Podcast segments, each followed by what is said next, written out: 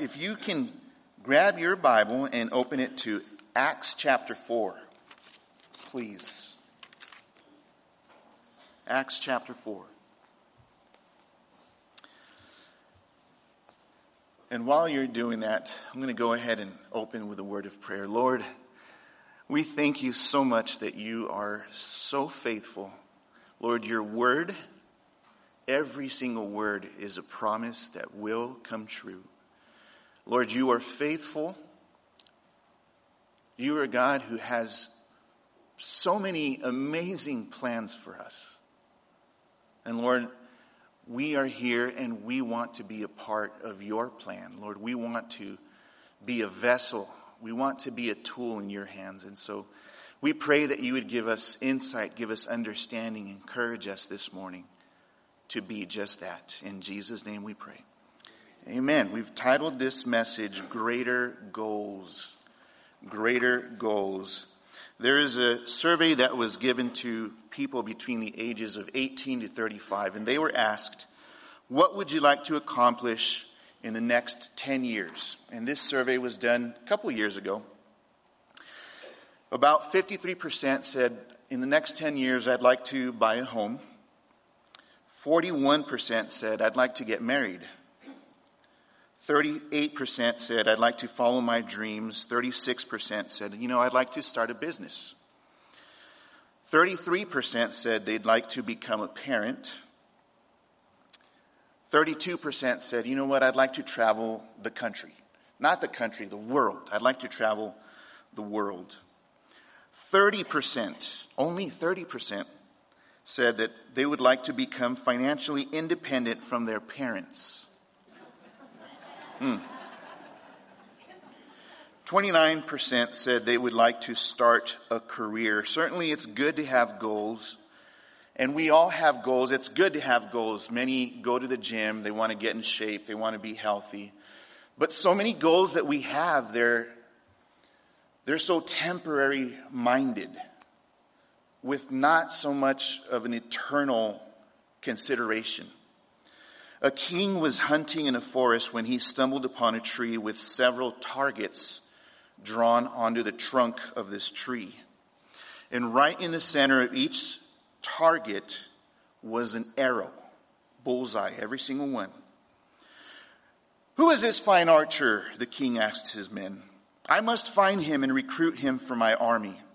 And just at that moment, a boy carrying a bow and a quiver of oils walked, or arrows, sorry, walked by, and overhearing the king, he admitted that he was the one who had shot all those arrows. Are you sure you didn't just put those arrows in the middle by hand? asked the king. No, sire, said the boy. I shot them from a hundred paces away. Well, that's amazing, cried the king. From now on, consider yourself to be in the service of your king. The boy was overjoyed. Now tell me, continued the king, how did you come to be such an excellent archer? Well, said the boy, first I shoot the arrow at the tree, then I paint a target around it. and in the same way, many people are guilty of setting goals they can't possibly miss. What are your goals? What goals do you have? What are you living for? As we consider Acts chapter 4, and we're also going to be looking at Acts chapter 3, we're going to be considering the goals of different people and different perspectives. D.L. Moody said, My purpose in life is to go to heaven and take as many people as possible with me. As we look at these chapters, we need to remember and consider that Peter and John and the early church have this commission from Jesus. And the words of Jesus to them in Acts chapter 1 were this Jesus said in verse 8, You shall receive power when the Holy Spirit has come upon you, and you shall be witnesses to me in Jerusalem and in all Judea and Samaria and to the ends of the earth. And so with that in mind, we're going to read about what happens, this amazing thing that John and Peter experience. And we're going to look at different perspectives, four different perspectives, different people in this story that actually happened. And first of all, we're going to look at the perspective of those who are in the world, those who are in need, those who don't have Christ in their life. And to do that, if you wouldn't mind, look at Acts chapter 3 so we can get some context, starting in verse 1. And it says, Now Peter and John went up together to the temple at the hour of prayer, the ninth hour. And a certain man, lame from his mother's womb, was carried, whom they laid daily at the gate of the temple, which is called Beautiful, to ask alms from those who entered the temple. Who, seeing Peter and John about to go into the temple, asked for alms. And fixing his eyes on him with John, Peter said, Look at us. So he gave them his attention, expecting to receive something from them. And then Peter said, Silver and gold I do not have, but what I do have, I give you. In the name of Jesus Christ of Nazareth, rise up and walk. And he took him by the right hand and he lifted him up, and immediately his feet and ankle bones received strength. And so he, leaping up, stood and walked and entered the temple with them, walking, leaping, and praising God. And all the people saw him walking and praising God. Then they knew that it was he who sat begging alms at the beautiful gate of the temple. And they were filled with wonder and amazement at what had happened. So, first perspective here is this man who we know was crippled ever since he was born. And that was his life. We know from Acts chapter 4, verse 22, that at this time he was over 40 years old. For 40 years of his life, this is what his experience was. He couldn't walk. All he could do was go to that gate and beg. And what were the goals, if you will, for this person every day? I think his goal was just to survive another day. His goal was to hopefully get enough money or food to make it through that day. He couldn't work. He couldn't do anything because of this uh, handicap that he had. And so he just said, perhaps, I just need to get through another day. And I would compare that to every single person in this world who doesn't have Jesus Christ. They're walking through life they don't realize their biggest need and they're just setting goals that are so temporary. They don't, they don't look too far except for just, I need to, to do this one thing before I die in this life. Well, there's an ignorance that I see in this man, in this person who is living in this way for 40 years. And the ignorance in this man is his need for Jesus. The ignorance in this man is his need for eternal spiritual health. Remember, Jesus said, Come to me, all you who labor and are heavy laden, and I will give you rest. Jesus said, If anyone thirsts, let him come to me and drink, and he who believes in me, as the scriptures, as the scripture has said, out of his heart will flow rivers of living water. Perhaps this man didn't have that hope you know, he was sitting at this gate. I wonder how many times perhaps Jesus had walked past this man. I wonder how many times perhaps this man had heard about Jesus, but he never had those hopes. You know, it reminds me of the time that the paralytic was brought to Jesus, remember, on the bed, couldn't walk, and what is the thing that Jesus said to him? He said, Son, be of good cheer. Your sins are forgiven. Jesus, knowing that that was that man's greatest need, offered him forgiveness of sins. Then he healed him physically. Well, in this perspective, in this man's life, and you think about his goal, I don't think he had those hopes. His goals were just kind of low in the eternal scheme of things. I want to look at a different perspective and a different goal. And if we could look at chapter 4 now. And I want to look at the goals of the antichrists. The antichrists. And yes, the source of that is none other than Satan, but there are those who are anti Jesus. They're anti Christ. And you would think that after this miracle, everybody would just be celebrating, but not so. Look at chapter 4 in verse 1. It says, Now as they, that's Peter and John, as they spoke to the people, the priests, the captain of the temple, and the Sadducees came upon them, being greatly disturbed that they taught the people and preached in Jesus the resurrection from the dead. And they laid hands on them and put them in custody until the next day, for it was already evening. However, many of those who heard the word believed, and the number of the men came to be about 5,000. And it came to pass on the next day that their rulers, elders, and scribes, as well as Annas the high priest, Caiaphas, John and Alexander, and as many as were of the family of the high priest, were gathered together at Jerusalem. And when they had set them, that's Peter and John, when they had set them in the midst, they asked, By what power or by what name have you done this? We have the rulers, the elders, the scribes. These are the three classes of people that compose the Sanhedrin. The rulers were the chief priests who were Sadducees. The scribes were the Pharisees.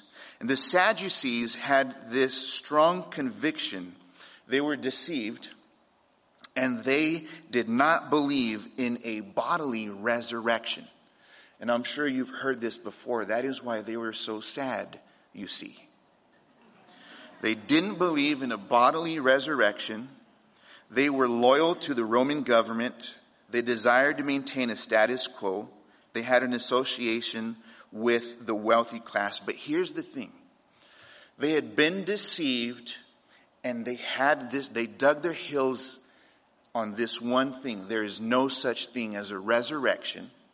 And so for these guys, these fishermen, to come and preach in the name of this Jesus, who they thought they had dealt with a couple months before, they came and they were preaching in the name of this Jesus, whom they said had risen from the dead. And so the Sadducees made it their goal to contradict and go against, by any means possible, this preaching in the name of Jesus Christ. Who is the source? Well, the source is Satan. His name in the Hebrew means to oppose. His name in the Greek means adversary. Satan is referred to as the accuser and the tempter. He is referred to as the dragon and the serpent. He is called a liar and a murderer, and no doubt he deceives, and he's very crafty. What was the goal of these antichrists? Well, it was to stop the spread of this. Look at verse 17 of Acts chapter 4. Verse 17. But so that it spreads no further among the people, they said, let us severely threaten them that from now on they speak to no man in this name. And so they called them, Peter and John, and commanded them not to speak at all, nor teach in the name of Jesus. Skip down to verse 21. So when they had further threatened them, they let them go, finding no way of punishing them because, the, because of the people, since they all glorified God for what had been done. So, what is the goal of the Antichrist? What is the goal of Satan? It's to stop the spread of this name, Jesus. And to this day, you think of all the different religions and you think of all the little things that people argue about, and so many things that he has deceived people with into saying, don't allow this Jesus to be preached. In this case, he did it through threats. He threatened them, threw them in jail, threatened them. That is the goal of the enemy of God. That is the goal of your enemy. Different perspective I want to look at. I want to look at this from Peter and John's perspective, as well as the church at that time, the early church. What was their perspective? What were their goals? You know, the early church had none of the advantages that ministries today have and brag about. They didn't have big budgets. Their pastors lacked credentials from the accepted schools and seminaries. And most of the ministers had jail records and would probably have had, or they would have a hard time joining any one of our churches, let alone leading them. But again, what were the goals of, of Peter and John in the early church? I want to remind you again of that verse in Acts 1 verse 8 when Jesus said, but you shall receive power when the Holy Spirit has come upon you and you shall be witnesses to me in Jerusalem and Judea and, and to Samaria and to the ends of the earth. Peter and John were following direct orders from Jesus Christ. What was their goal? Their goal was to be a witness to Jesus. That's, that's what they wanted to do. They would have no glory or credit go to them. They would have all glory and all credit go to Jesus. Again, if you don't mind, look at Acts chapter 3 verse 11. Because look at the reaction that Peter has when he realizes that people are giving him and John the credit. In Acts chapter 3 verse 11 it says, Now as the lame man who was healed held on to Peter and John, all the people ran together to them in the porch which is called Solomon's, greatly amazed. So when Peter saw it, he responded to the people, Men of Israel, why do you marvel at this? Or why do you look so intently at us? as though by our own power or godliness we made this man walk. The God of Abraham, Isaac, and Jacob, the God of our fathers, glorified his servant Jesus, whom you delivered up and denied in the presence of Pilate when he was determined to let him go. But you denied the Holy One and the just and asked for a murderer to be granted to you and killed the Prince of Life, whom God raised from the dead, of which we are witnesses. And his name, through faith in his name, has made this man strong whom you see and know. Yes, the faith which comes through him has given him this perfect soundness in the presence of you all. Peter says, don't look at me, don't look at John. We did not do this. The one who did it is Jesus whom you all crucified. I love, again, in, in chapter 4, verse 13, I love that verse. It's so inspiring.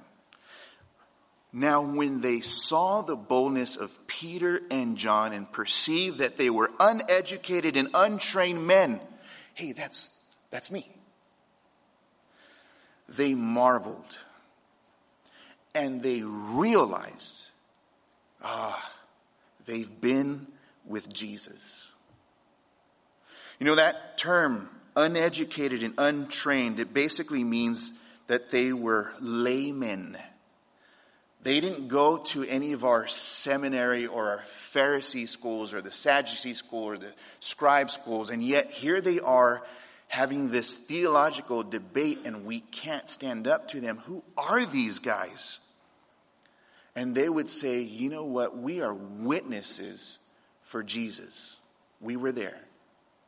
We saw him. We saw him risen from the dead. We've seen all that he can do. And he's the one who did this miracle, not us. So, what was their goal? To be a witness for Jesus. Look at verses 10 and 12, or 10 through 12 of Acts chapter 4. Let it be known to you all and to all the people of Israel that by the name of Jesus Christ of Nazareth, whom you crucified, whom God raised from the dead, by him, this man stands before you whole. This is a stone which was rejected by you builders, which has become the chief cornerstone. Verse 12. Nor is there salvation in any other, for there is no other name under heaven given among men by which we must be saved. All in all, what I see is Peter and John giving all glory and all credit to Jesus. They didn't say, well, I put in several hours of prayer and study, you know. That, that's what you have to do. They said, we have nothing to do with this.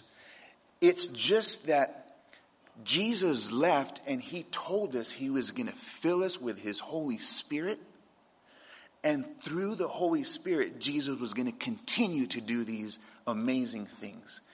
He did it, not us. We're witnesses. Another goal that I see, another perspective that I see is the church. What were the goals? What was the perspective of the church? Well, look at their response. Look at verse 23, Acts chapter 4, verse 23. It says, and being let go, they went to their own companions. So Peter and John go back to their brethren and reported all that the chief priests and elders had said to them. So when they heard that, they raised their voice to God with one accord and said, Lord, you are God, who made heaven and earth and the sea and all that is in them. So they get back together and they worship and praise God and they remind themselves and they declare that Jesus is God, not the Sanhedrin, not the Sadducees. He's the creator of heaven and earth. You know, the name of Jesus has not lost its power, brothers and sisters. Realize that. The name of Jesus has not lost its power, but many of God's people have lost their power because they've stopped praying to the sovereign God. We stop praying. We don't pray the way the early church prayed. The early church prayed and God answered mightily, and this was their emphasis, and this really stood out to me.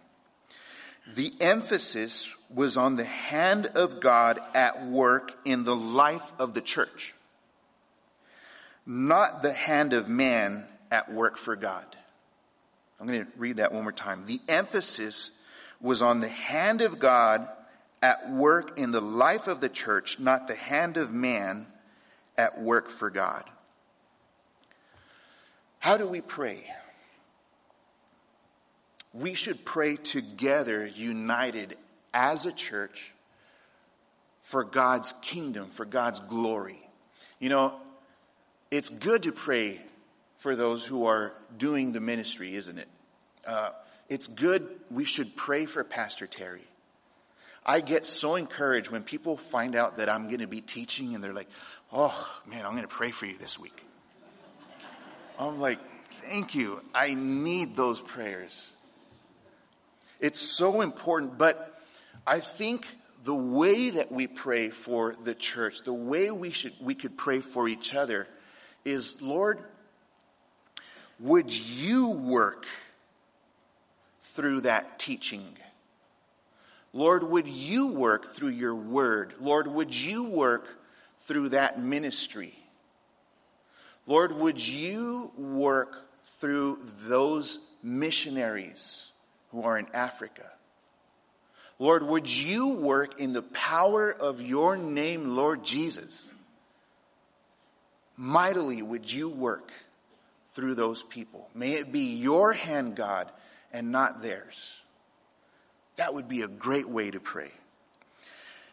The emphasis is on God's hand. Now, Another thing that they did is they continued to ask God to just work through Peter and John. They didn't say, all right, we're done, we did it. They wanted more. Look at verse 29, Acts chapter 4, verse 29. Now, Lord, look on their threats and grant to your servants that with all boldness they may speak your word by stretching out your hand to heal and that signs and wonders may be done through the name of your holy servant Jesus. And when they had prayed, the place where they were assembled together was shaken. They were all filled with the Holy Spirit, and they all spoke the word of God with boldness. And that word boldness, it simply means freedom in speaking, unreservedness in speech. It means frankness. Speaking courageously, frankly, the simple truth. Jesus is Lord. He's the way, the truth, and the life, and there is no way to the Father except through Him speaking boldly, speaking simply. You know, as all the Pharisees and the scribes and the Sadducees, they saw these untrained men and they saw this miracle. It was proof and it was evidence that Jesus Christ is still alive and that he is at work in the church by his Holy Spirit. They thought they were done with Jesus, but they didn't realize that they have now to deal with. They have the Holy Spirit in every believer, empowering them to live for God. So they prayed. True prayer is not telling God what to do, but it's asking God to do His will in us and through us. Oftentimes we want to tell God what to do. Well, Lord, let me help you out here. Let me give you some direction. It should be, Lord, I pray that your will would be done through me, whatever that may be. Lord, would you do your will through this situation, through this circumstance? They didn't tell, they didn't ask God, Lord, why are you letting them threaten this? Stop, stop their threats, God. They didn't pray that. They said, Lord, give us boldness and fill us and help us to speak boldly. Help us to do your will. It means getting God's will done on earth, not man's will done in heaven. Augustine said, Pray as though everything depended on God, and work as though everything depended on you. So we still do our part, but realize that it all depends on God. Wiersbe said, Prayer is not an escape from responsibility. It is our response to God's ability. True prayer energizes us for service and for battle. And so again, the perspective, the goal of Peter and John and the church were that they would be witnesses, that they would work together to lean on God. That, that was their goal. Brother, you have to do this. Sister, you have to do this. Okay, let's pray together because God has to be the one to do it. And that should be our perspective. I want to look at one more perspective, one more point of view, and that is God's point of view. If you could ask this question, what are God's goals? What would he say? What are God's goals for us, his people, for me, his son or his daughter. I'm reminded of when Jesus in Luke chapter 4 read out of the book of Isaiah.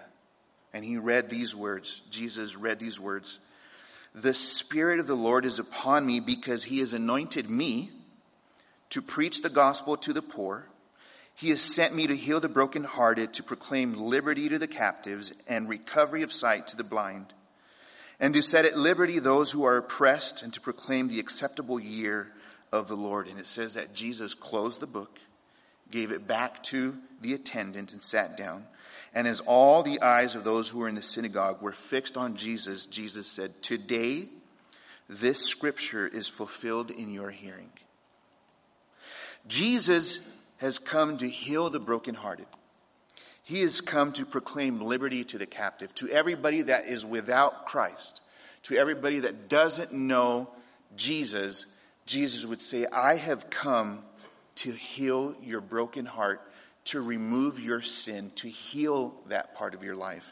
I've come to proclaim that you can be free. Jesus said, uh, God did not send his son into the world to condemn the world, but that the world through him might be saved. That is his goal. Jesus doesn't want anyone to have to face eternity in hell, to have to face hell for all of eternity. He wants everyone to go to heaven. And now, after that, so you think, okay, I've given my life to the Lord, so I'm there. Well, I don't think that's where it ends. What are God's goals for you and I? I think his goals are that we would live and have and enjoy an abundant life. How? Jesus said, I've come that they may have life and that they may have it more abundantly. How does he do so? Well, first of all, he wants us to enjoy a relationship with him. He wants us to know him. He wants us to enjoy entering into his presence and hanging out with him. He wants to fellowship with us. But another way that he wants to give us an abundant life, I believe, is he wants to empower you and I to be a vessel for him, just like he did Peter and John and the early church.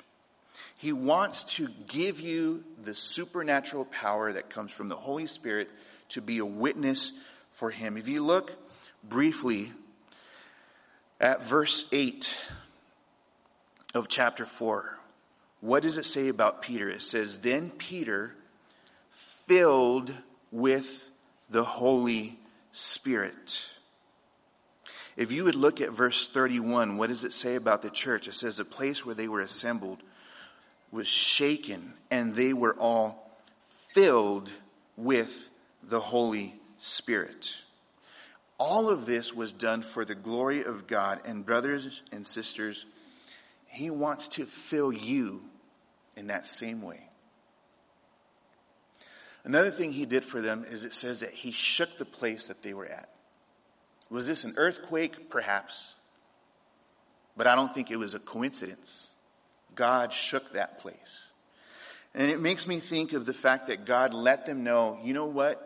Church, Peter, John, you all are on the right track. Your your perspective is accurate. Those prayers I hear, I will answer. I will work through you. I will empower you. And he let them know, okay, I'm here with you. And he shook the place. I'm there. You think about the Old Testament, how God let the people know that he was with them. Moses at the burning bush. The children of Israel in the tabernacle. Pillar of cloud by day, a pillar of fire by night. You think about how when Jesus was walking on the earth and how he confirmed that he is God with them through all the miracles and the wisdom that he had, the teachings, the healings. Today, God confirms that he is still with his people. And he does that by sending us his Holy Spirit, by intervening in your life, saving people, speaking to us through his word, and guess what? By filling us with his Holy Spirit. I want to close with a simple question. When is the last time that you prayed and asked God to fill you with His Holy Spirit? When's the last time you said, Lord, would you fill me with your Holy Spirit so that I can be a witness for you? Lord, would you fill me with your Holy Spirit and do amazing things and wonders and signs all for your glory. Perhaps your goal today was, you know what, I'm going to go to church. I think God has higher goals for us. So I want us to do that. We're going to close. And I want us to pray. I think we should do it right now. I think we should pray and ask God to fill us with His Holy Spirit. Can we do that? Would you all close your eyes? Would you bow your heads? And let's come, let's come and ask God, Lord, we come before you this morning and you know the goals and the hopes and the dreams that we have. And Lord, many of them perhaps very temporary. Lord, we know that there are people in the world who don't know you, who don't have a relationship with you. And we pray, first of all, for them. All of us right now, pray for those people who don't know you. Lord, perhaps there are people listening right now who don't know you. And we pray that they wouldn't just be content with temporary goals, but Lord, that they would realize that they have a need for you that they would realize that you have so much in store for them and that you are the one who could bring them forgiveness of sins and eternal life. And if you are listening right now and you don't have that eternal life, you can have that by asking Jesus for that. And you could say this prayer in your heart and simply ask Him and say, Lord Jesus, I pray that you would give me eternal life. I pray that you would forgive me for all of my sins. Lord, I believe in you. I believe in your name. I believe that you died on the cross, that you have risen from the grave. And I confess and I ask that you would be my Lord and my Savior.